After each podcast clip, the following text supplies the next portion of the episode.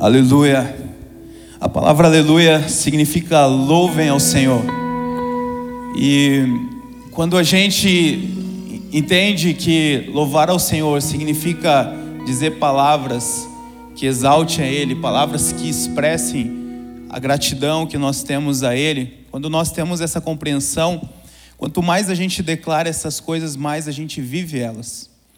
Quanto mais a gente coloca para fora em palavras aquilo que está no nosso coração, na nossa mente, aquelas palavras elas retornam e elas começam a retroalimentar a gratidão que há dentro de nós. Por isso a Bíblia diz que existe poder nas nossas palavras, porque na boca está o poder da vida e da morte. E quando a Bíblia diz que há poder nas nossas palavras, significa que aquilo que sai da nossa boca, ele influencia aquilo que está fora de nós. Então, quando nós cantamos aleluia, aleluia, nós estamos declarando louvemos ao Senhor. Ó minha alma, louve ao Senhor. E quanto mais você declara louve ao Senhor por todos os benefícios que eu tenho recebido dele, mais o teu coração se alegra, mais motivo você tem de cantar aleluia, e isso vai se retroalimentando nas nossas vidas. A gratidão, ela é o combustível que nos faz ir até o final. Às vezes a caminhada cristã, ela é difícil, ela é árdua, dá vontade de desistir, dá vontade de parar. Talvez a gente não recebe aquilo que a gente está buscando, às vezes não há gratidão das pessoas, não há reconhecimento. Mas quando nós olhamos para aquilo que Deus já fez, para aquilo que Ele já nos deu, quando nós enxergamos que existem coisas que estão fora de mim, que eu ainda não alcancei, mas que existem muitas outras que Deus já depositou dentro de mim, e quando eu olho para essas coisas que Deus já depositou dentro de mim, elas são um combustível para eu ir até o final. Por isso eu gostaria que você fechasse os teus olhos nesse momento e você pudesse refletir agora, não naquilo que te falta. Talvez você veio aqui buscando e pensando em algo que te falta. Pode ser um relacionamento, pode ser dinheiro, pode ser saúde física, emocional. Mas por um instante, nesse instante, eu gostaria que você fechasse os teus olhos agora. E ao invés de você pensar naquilo que te falta, pense naquilo que você tem e que isso é um motivo de você ser grato a Deus. O que você consegue pensar? Você consegue pensar que quando Jesus apareceu na tua vida, você passou da morte para a vida eterna? Você consegue ter consciência de que você que recebeu a Jesus na tua vida, você não morre mais? Ainda que o teu corpo ele durma, mas você não morre mais. Você consegue ter a consciência que hoje você está aqui nessa manhã, que você está respirando, que você está pensando, que você está ouvindo, que você está vendo. Talvez a tua família ela não foi a mais perfeita, mas é a tua família. Aquilo que você conquistou, de repente o teu sonho era se formar no ensino médio, talvez o teu sonho era ter uma faculdade, era conseguir aquela posição no emprego, e você conquistou aquilo. Será que essas coisas elas são suficientes para que haja gratidão no seu coração? E o que eu quero é que você peça para o Espírito Santo agora te trazer à memória aquilo que te dá esperança. E quando você lembra dessas coisas que você já recebeu, que você já tem, essas coisas elas te dão esperança para aquilo que falta para você. Eu quero te dizer que hoje é um dia de esperança para a tua vida. Eu quero dizer que, baseado naquilo que você já recebeu de Deus e a gratidão nisso, aquilo que você ainda precisa, aquilo que ainda falta, está chegando na tua vida. Espere com paciência no Senhor, porque Ele vai conceder o desejo do seu coração. Amém? Pode se sentar. Enche os seus lábios de aleluia. Quando você declara aleluia, você está dizendo para a criação, louvem ao Senhor. Independente da circunstância, independente do que te falta, mas louve ao Senhor. Então enche os seus lábios de aleluia em todos os ambientes que você tiver. Não precisa ser só na igreja, pode ser quando você estiver sozinho, pode ser quando você estiver com seus amigos. Eu acho legal que eu vi uma entrevista do Cabo Daciolo. E o pessoal do podcast estava brincando com ele, né? Que, poxa, a gente aprendeu a dizer glórias, glórias. A gente aprendeu a dizer glória a Deus com você.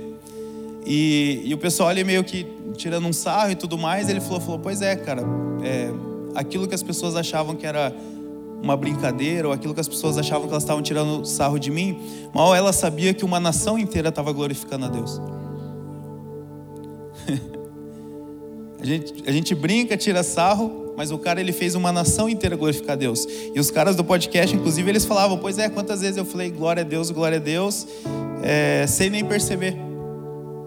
Porque quando a gente põe para fora, a gente começa a falar glória a Deus, aleluia, louvado seja o Senhor. Isso começa a influenciar o ambiente que nós estamos. Então comece a praticar isso e você vai ver que vai mudar não apenas a tua percepção daquilo que Deus já realizou na tua vida, mas também a percepção das pessoas que estão ao seu redor. Amém? A gente está começando hoje uma série nova chamada Upside Down. Upside Down em inglês significa de ponta cabeça, de cabeça para baixo, o inverso. Então não sei se alguém reparou, mas os nossos BGs aqui, os fundos ali, eles estavam todos de cabeça para baixo. A gente fez isso de maneira intencional para que a gente possa compreender mais profundamente o que nós estaremos falando aqui nas próximas semanas. E essa série Upside Down, ela nasceu de uma compreensão de que uma grande parte das coisas que o mundo ele diz, que o sistema diz, que as pessoas, enfim, que você vê no jornal, que você vê no senso comum, uma grande parte dessas coisas, para você entender, para você descobrir o que Deus diz a respeito delas, você precisa fazer simplesmente uma coisa: upside down, inverter, colocar de cabeça para baixo. Então, se o mundo, se o sistema ele está falando uma coisa, e eu quero saber, mas o que Deus diz a respeito disso? Eu simplesmente inverto aquilo que o mundo está dizendo e parece que num passe de mágica eu vou entender o que Deus está dizendo. Porque o pensamento mundano, o pensamento do sistema, ele não é o pensamento de Deus. Isaías vai dizer que os pensamentos de Deus, eles são tão mais altos do pensamento dos homens como os céus são da terra.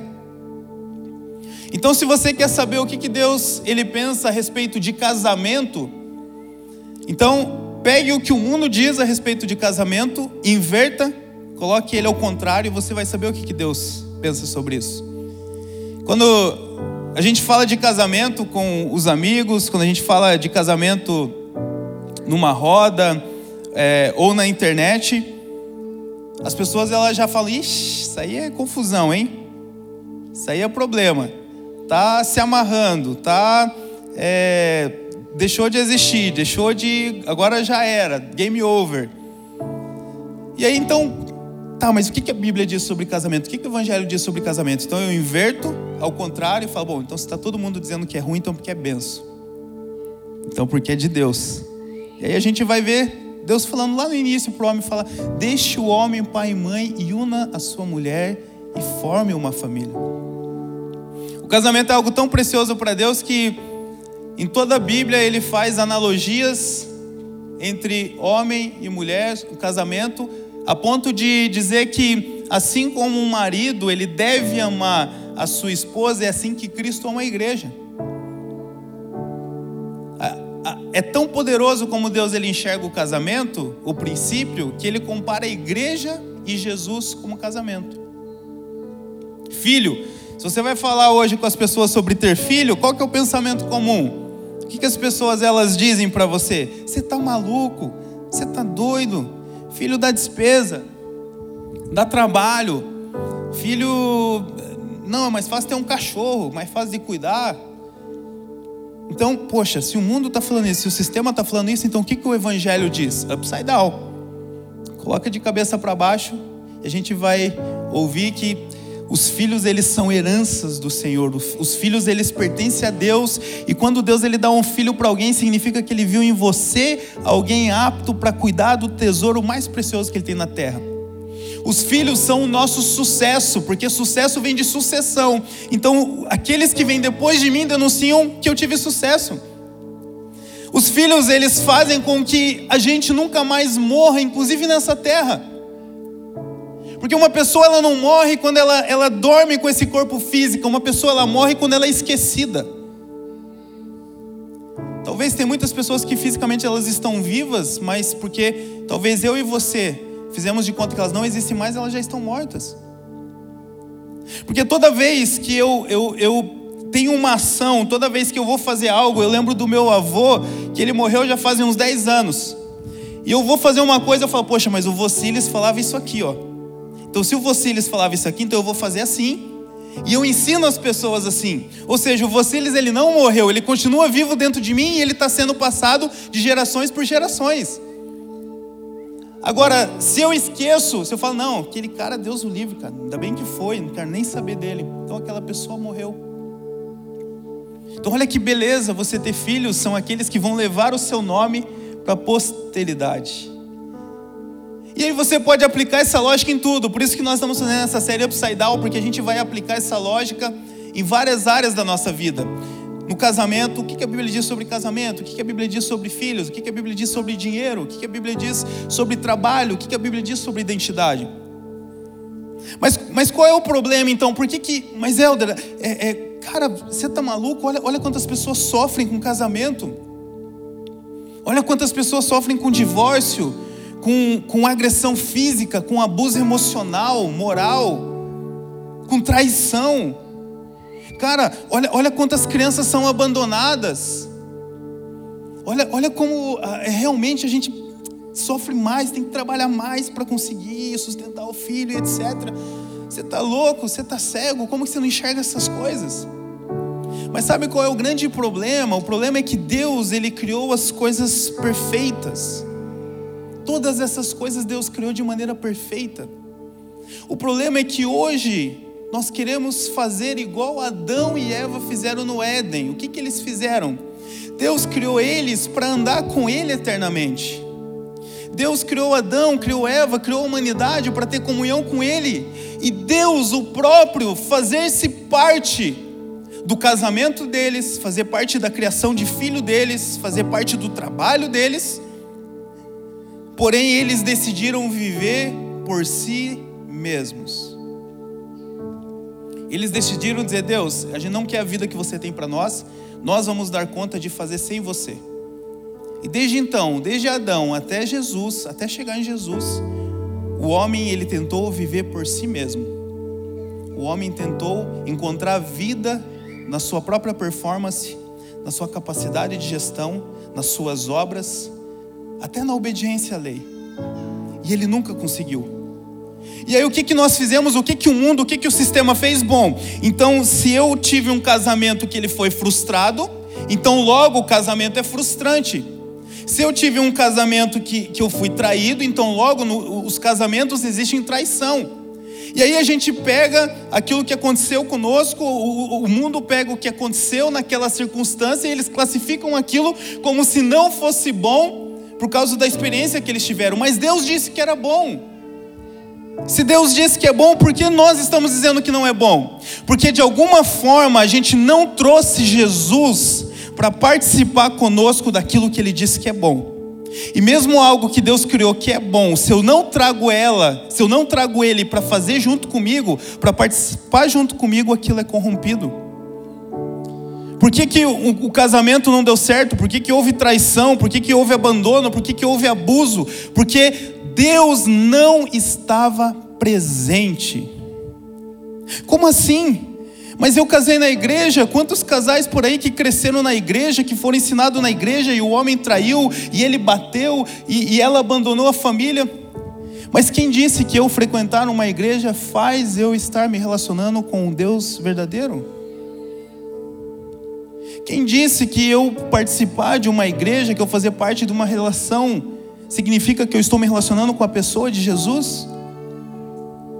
E o principal motivo da ausência de Deus na criação desse filho, ou nesse trabalho, ou nesse casamento, ou qualquer outra coisa, ou na identidade, todas as coisas que nós corrompemos, a maior expressão da ausência de Deus nisso é a falta do ágape.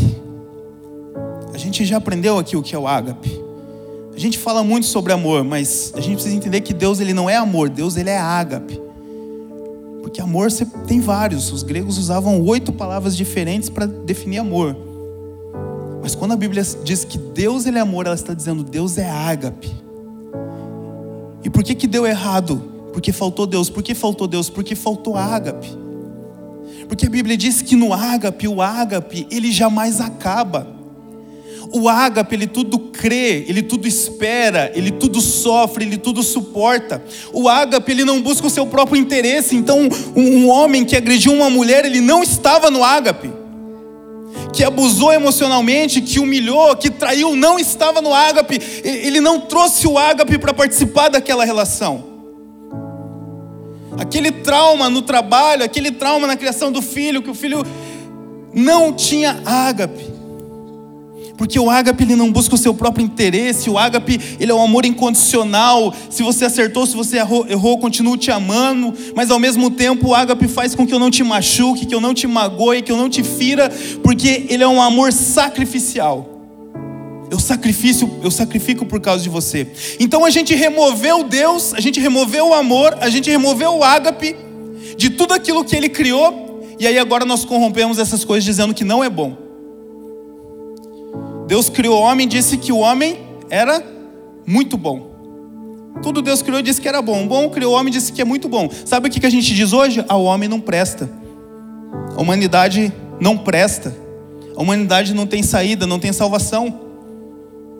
Por quê? Porque extraíram Deus da humanidade, deixaram Deus de fora, e aí eles chegaram à conclusão que o quê? Que não presta, realmente, sem Deus não presta. Mas o problema não está na humanidade, o problema está na ausência de Deus. Então o que nós queremos fazer nessa série é explicar para você qual que é a perspectiva de Deus e bíblica sobre identidade.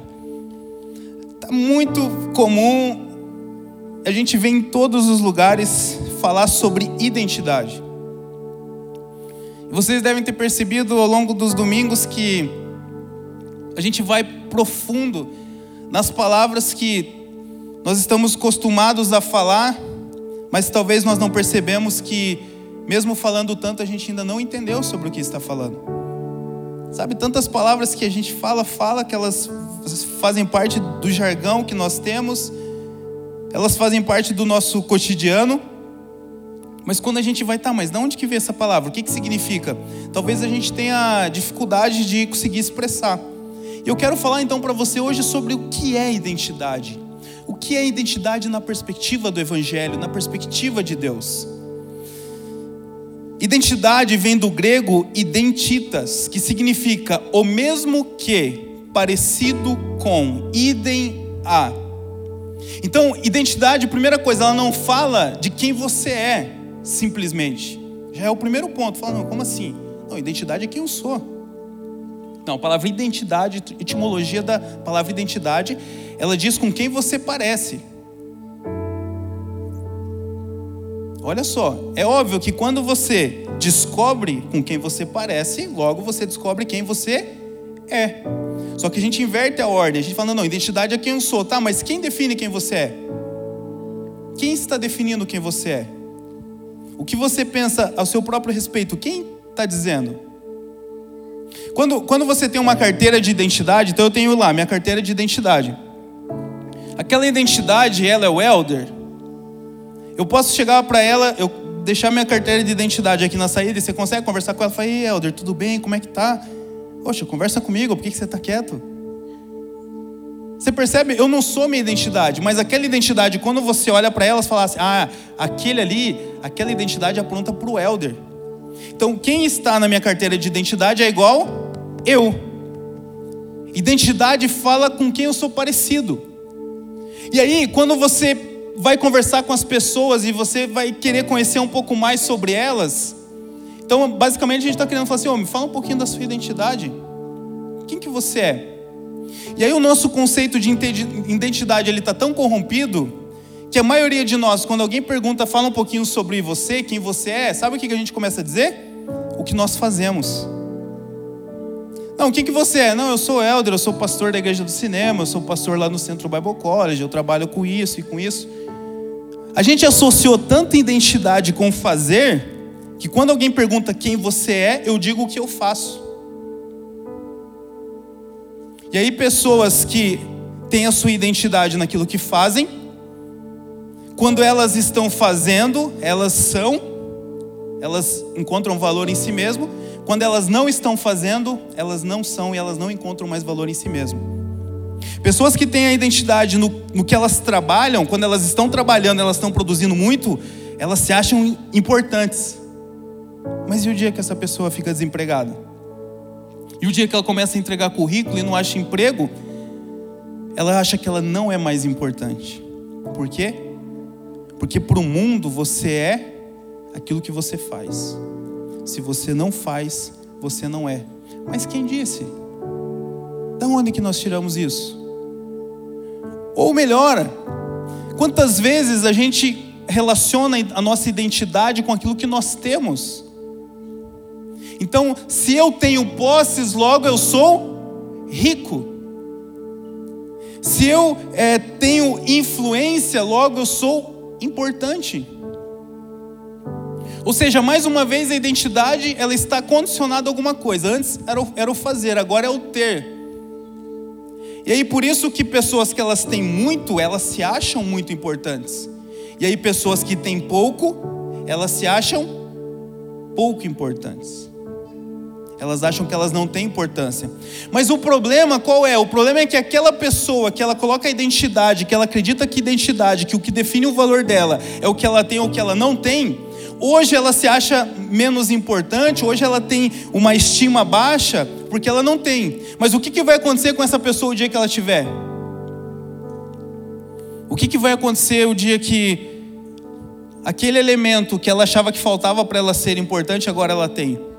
Então aquela mesma pessoa que tinha complexo de inferioridade, agora ela começa a se sentir superior aos outros.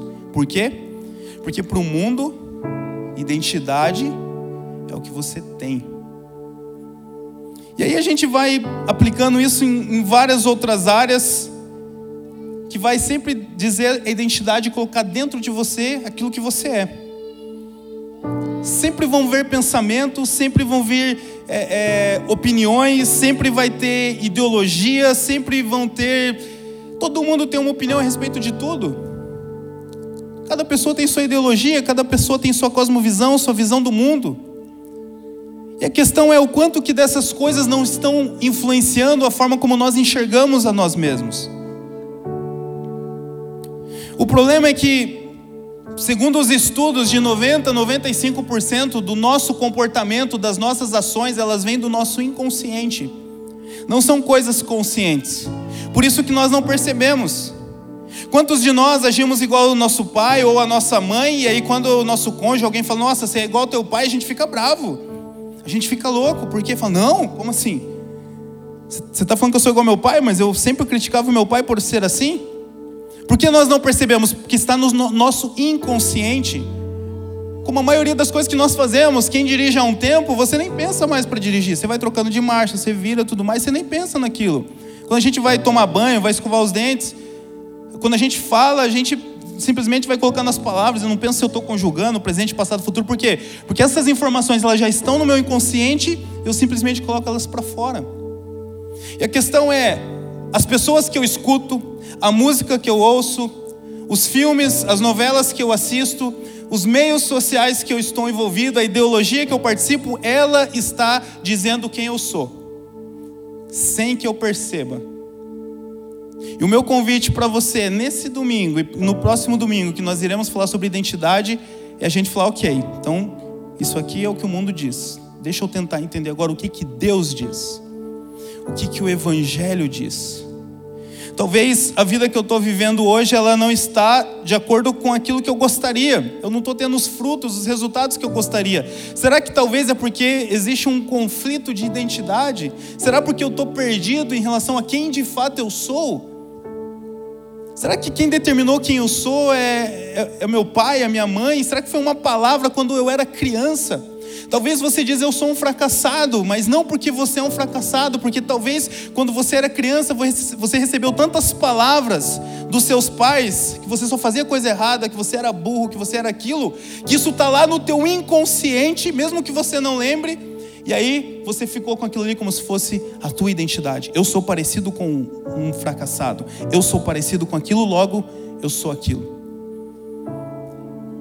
E o nosso papel aqui, junto com o Espírito Santo, é fazer com que você possa meditar naquilo que Deus diz a teu respeito.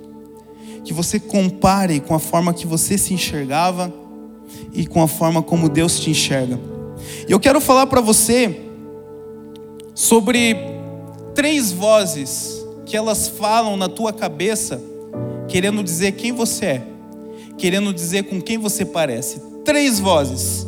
A primeira voz é a voz do inimigo, do diabo, do maligno, daquele que é mentiroso.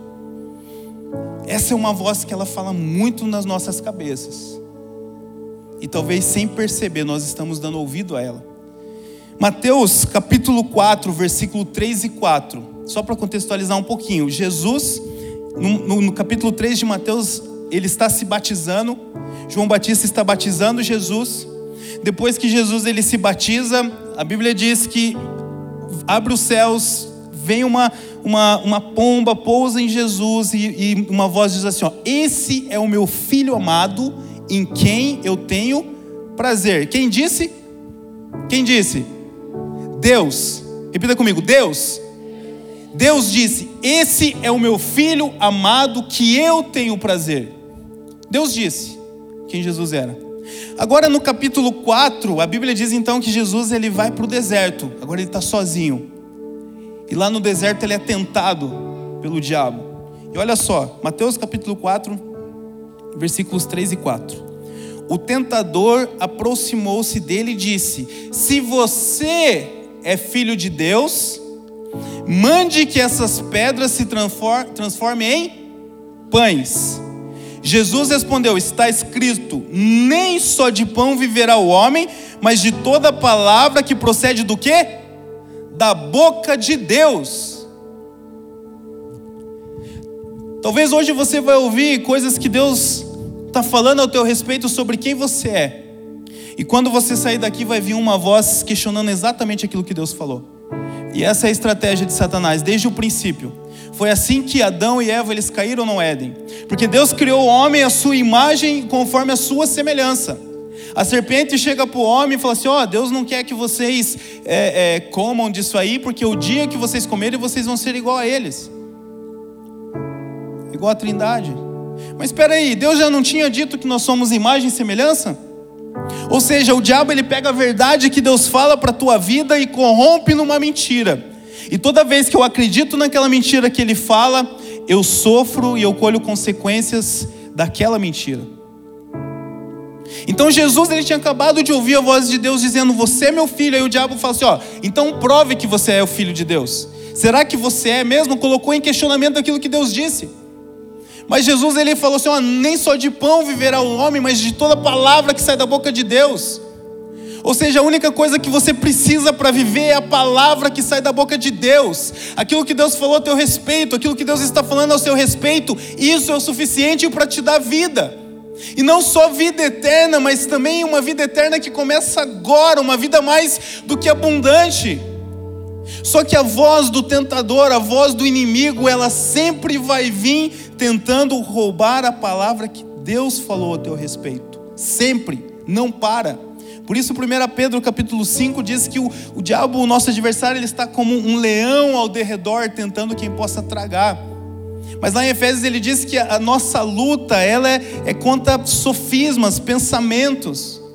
Então não é que o diabo ele quer te arranhar, não, ele quer influenciar a sua mente para que você acredite nas mentiras que ele está falando. Então talvez a primeira voz que está corrompendo aquilo que Deus diz a teu respeito é a voz do inimigo. A segunda voz que pode estar corrompendo com quem você parece, a sua identidade, é a voz dos outros, é a voz da sociedade, é a voz das pessoas. Mateus 16, capítulo 16, versículos 13 e 14.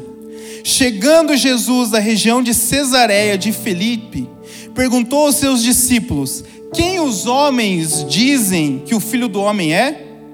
E eles responderam, alguns dizem que é João Batista, outro Elias e ainda outro Jeremias ou um dos profetas. Você percebe que ninguém da sociedade estava falando quem Jesus de fato era? Você percebe que o único que falou quem Jesus era o próprio Deus? Por isso, quando, talvez de maneira consciente ou inconsciente, a gente começa a dar ouvido ao que as pessoas estão falando ao nosso respeito, a voz daquele que te conhece desde antes da fundação do mundo, ela começa a enfraquecer na sua cabeça. E aquela voz dos outros, ela começa a crescer. E entenda algo, todo mundo tem uma opinião a seu respeito. Todo mundo acha que você é isso ou que você é aquilo. E essas opiniões, elas sempre são baseadas no que está fora de você, porque ninguém te conhece intimamente, interiormente, como Deus te conhece. Ninguém te conhece como Ele te conhece. As pessoas, elas vão te medir pela tua performance, pela tua produtividade, pelo que você tem, pelo que você faz, pelo tanto de seguidor que você tem. Mas Deus, Ele te conhece no teu íntimo, no teu coração, porque foi Ele que te projetou. Ele sabe que quantas vezes você errou, mas você estava tentando acertar. Mas as pessoas não sabem que você estava tentando acertar. Por isso elas te tratam baseado no que elas viram, que é o seu erro. Então eu olho, eu falo, realmente, vocês estão falando isso de mim? Se eu errei, então eu sou esse erro. Logo eu sou parecido com o meu erro, logo a minha identidade é o erro. Logo a minha identidade é o fracasso, é a falência, é o divórcio, é a traição. Eu sou isso, eu nunca vou ser feliz. Quem disse? Quem disse? Qual é a voz que você está ouvindo? Todo mundo tinha uma opinião a respeito de Jesus, mas só Deus de fato sabia quem Ele era. Só Deus sabia. Só Deus. Quando nós queremos saber o valor de alguma coisa, nós temos que perguntar para a pessoa que criou aquilo. E ponto.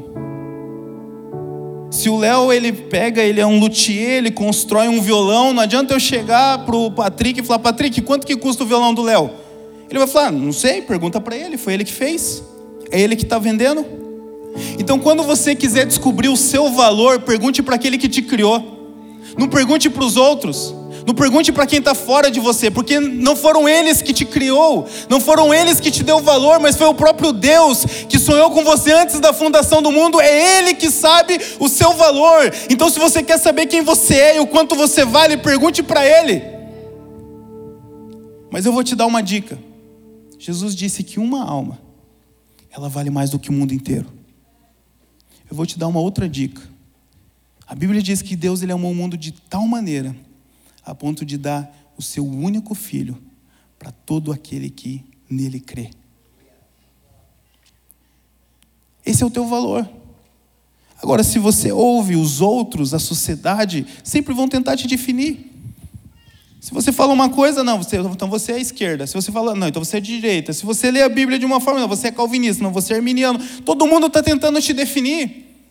E talvez você não tenha consciência disso, mas isso aqui está sendo introjetado na tua cabeça, isso está influenciando a forma como você se relaciona com Deus, consigo mesmo, com o outro, e talvez é por isso que você está tendo os resultados que você não gostaria de ter. Mas a minha chamada para você nessa manhã é: venha ouvir aquilo que Deus está dizendo ao teu respeito. E pode ter certeza que os teus resultados, que os teus frutos vão ser compatíveis com aquilo que Ele designou você para viver. E por último, a terceira voz que nós escutamos e que estão definindo a nossa identidade, que estão conduzindo as nossas vidas, é a voz da nossa própria alma. Quando a gente fala de alma, nós estamos falando de pensamentos, da mente, das nossas vontades e das nossas emoções. Olha que interessante, 2 Coríntios 10, 3 e 5 diz: pois, embora vivemos como homens, não lutamos segundo os padrões humanos. As armas com as quais lutamos não são humanas, pelo contrário, são poderosas em Deus para destruir fortalezas. Destruímos argumentos e toda pretensão que se levanta contra o conhecimento de Deus, e levamos cativo todo pensamento para torná-lo obediente a Cristo. Talvez você está ouvindo a voz do teu próprio pensamento, das tuas vontades, das tuas emoções, e isso faz com que você não se enxergue como Deus te enxerga. E mais uma vez eu volto a dizer, a forma como talvez você se enxerga não foi uma forma que você queria se enxergar. Talvez isso veio da sua criação, talvez isso veio da igreja que você frequentou, talvez era para ser um lugar onde você iria encontrar a Deus, mas as pessoas parece que elas mostraram tudo para você menos Deus. Parece que você viu de tudo lá, menos o evangelho de Jesus. Então você falou, não, então igreja é isso, é religião, são hipócritas, são mentirosos. Mas a igreja foi Jesus que criou. O problema é que tem muita igreja que não tem o ágape lá e por isso ela é corrompida. Então o segredo não é abandonar a igreja ou acabar com a igreja, o segredo é fazer ágape, Deus, amor, esteja presente no nosso meio. Porque se o Senhor estiver de fato presente, não só com palavras, não só de discurso, mas se o Senhor de fato estiver presente no nosso meio, com amor incondicional, com amor sacrificial, é impossível que nós não desfrutamos da igreja como Deus criou ela para ser. E aí por conta disso, as nossas emoções agora, elas começam a definir quem nós somos. E qual é o problema disso? O problema disso é que nós somos inconstantes nas nossas emoções, porque elas não dependem só de nós. Você não tem controle quando você vai sentir medo. Simplesmente você está andando na rua e você encontra, sei lá, em Vitimarsum, já aconteceu de aparecer onça. Então imagina que eu estou lá correndo em Vitimarsum e de repente aparece uma onça. Eu olho para a onça e falo, deixa eu pensar aqui se eu vou sentir medo. Ah, não sei, cara, acho que eu não vou sentir medo dessa onça. A gente consegue fazer isso? Por que não? Porque não depende de nós. Então, se eu coloco a minha identidade e eu associo ela ao meu sentimento, então o dia que eu estou bem, estou feliz, então logo a vida é bela, logo Deus é maravilhoso, Deus é incrível, Deus me ama. Mas e o dia que eu estiver triste, o dia que eu estiver decepcionado, o dia que alguém me trair, o dia que alguém me frustrar, de repente eu começo a olhar e falar, não, a vida é uma droga, não faz sentido eu viver, porque eu estou ouvindo a voz do meu próprio sentimento. Um sentimento que talvez foi colocado dentro de você por causa de uma circunstância, por causa de uma pessoa, por causa de um momento da sua vida. Mas o momento da sua vida que você passou, que você sofreu, que você errou, não determina quem você é. Só que se eu continuo ouvindo a voz do meu pensamento, a voz das minhas emoções, das minhas vontades, eles vão determinar quem eu sou. E esse é o problema. Por isso pessoas que elas ouvem dos pais a vida inteira palavras negativas, elas tendem a se comportar da maneira justamente como o pai falou, porque elas estão ouvindo a voz da sua própria mente, dos seus próprios pensamentos.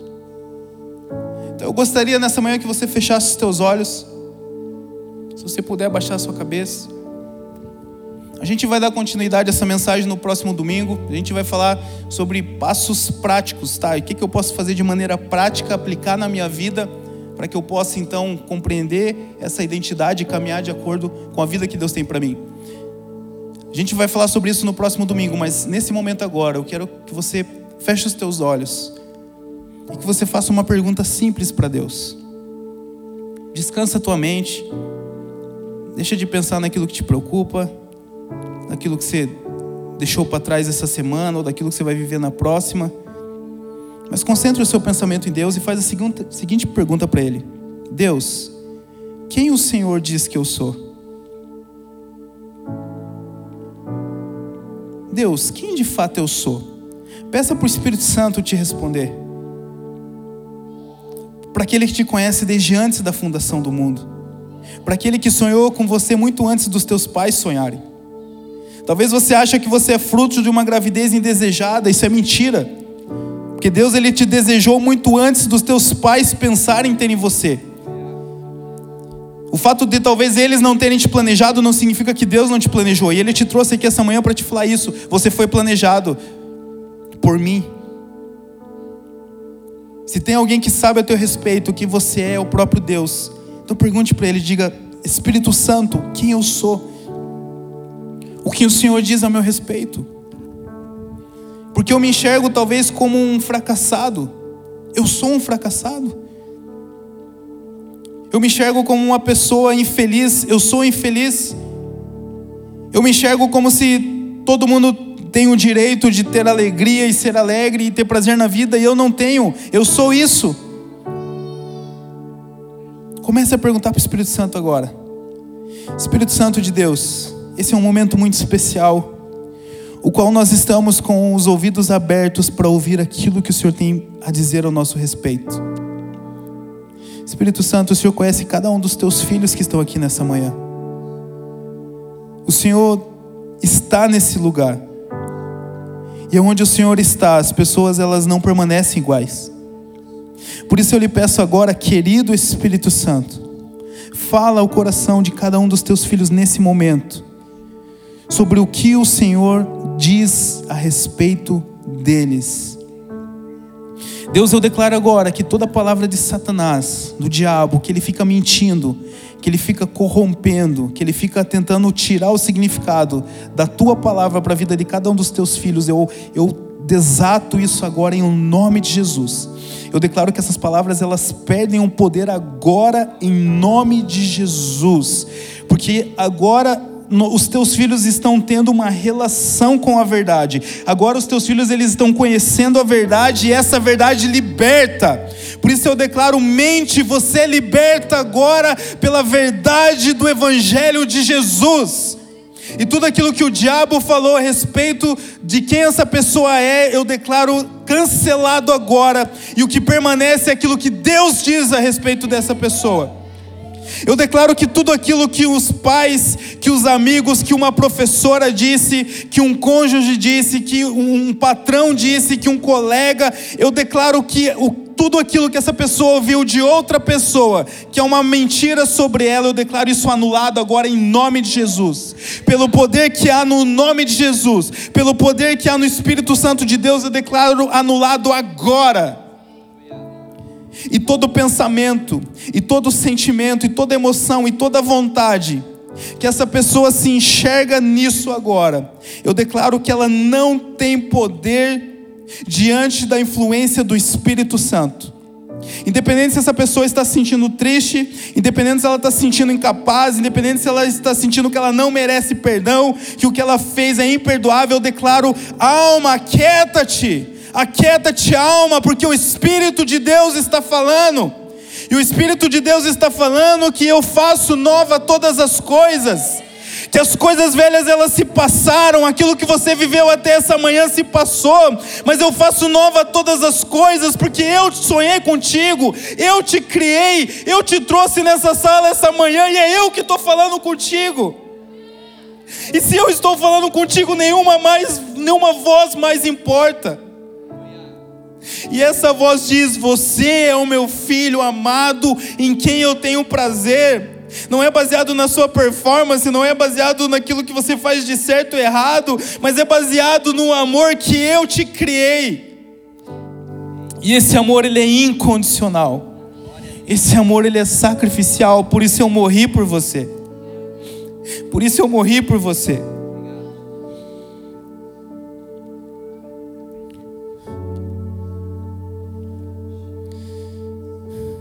Obrigado, Espírito Santo. Obrigado por essa manhã. Algo muito forte está acontecendo aqui, essa manhã. Obrigado por falar esse coração, Pai. Obrigado por essa pessoa que achou que essa manhã seria a última oportunidade dela. Que ela achou que depois de ontem não fazia mais sentido para viver, não fazia mais sentido estar nessa terra. Que ela pensava que ela só estava aqui para sofrer, que nada dava certo na vida dela, só na dos outros. Obrigado por essa pessoa específica, Deus. Porque essa manhã agora ela teve encontro com quem de fato ela é. Com quem de fato o Senhor criou ela para ser. E nós nos alegramos, Pai, porque essa alma, ela vale mais do que o mundo inteiro. Muito obrigado. Amém.